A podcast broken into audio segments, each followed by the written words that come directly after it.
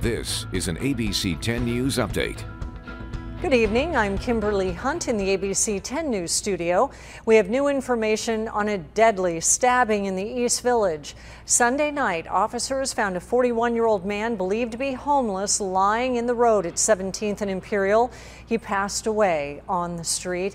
Police later arrested 57 year old Paul Bello. He is also homeless. They say Bello punched and threatened a woman with a knife, then got into an altercation with the man and stabbed him.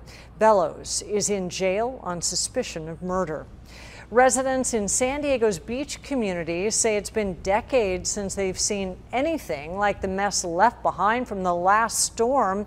Now they're bracing for another round of rain. Huge mess. Water everywhere, sand everywhere.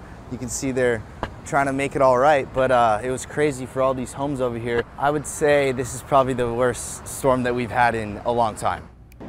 Longtime residents estimate 20 foot waves here in Mission Beach in last week's storm. The heavy surf and the tide did a lot of damage to the pier in Ocean Beach. It will remain closed until further notice. Police don't want a repeat of last week, but more rain is on the way. Meteorologist Megan Perry tracking that rain on the way. Hi, That's Megan. right. Yeah. So we're going to start to see some rain develop by Tuesday night, but most of it comes through, excuse me, Monday night, but most of it comes through on Tuesday, especially in the morning. So be prepared for a slow morning commute. Low 60s for the coast and valleys, 40s in the mountains with 70s in the deserts. And the highest rainfall totals will once again be in the North County. Most areas about half an inch to an inch. Palomar Mountain could see two and a half inches of rain. The farther south you go, we'll see about a quarter of an inch or so. Gusty winds of 25 to 30 miles per hour for the coast and valleys up to 50 in the mountains with elevated surf through Wednesday.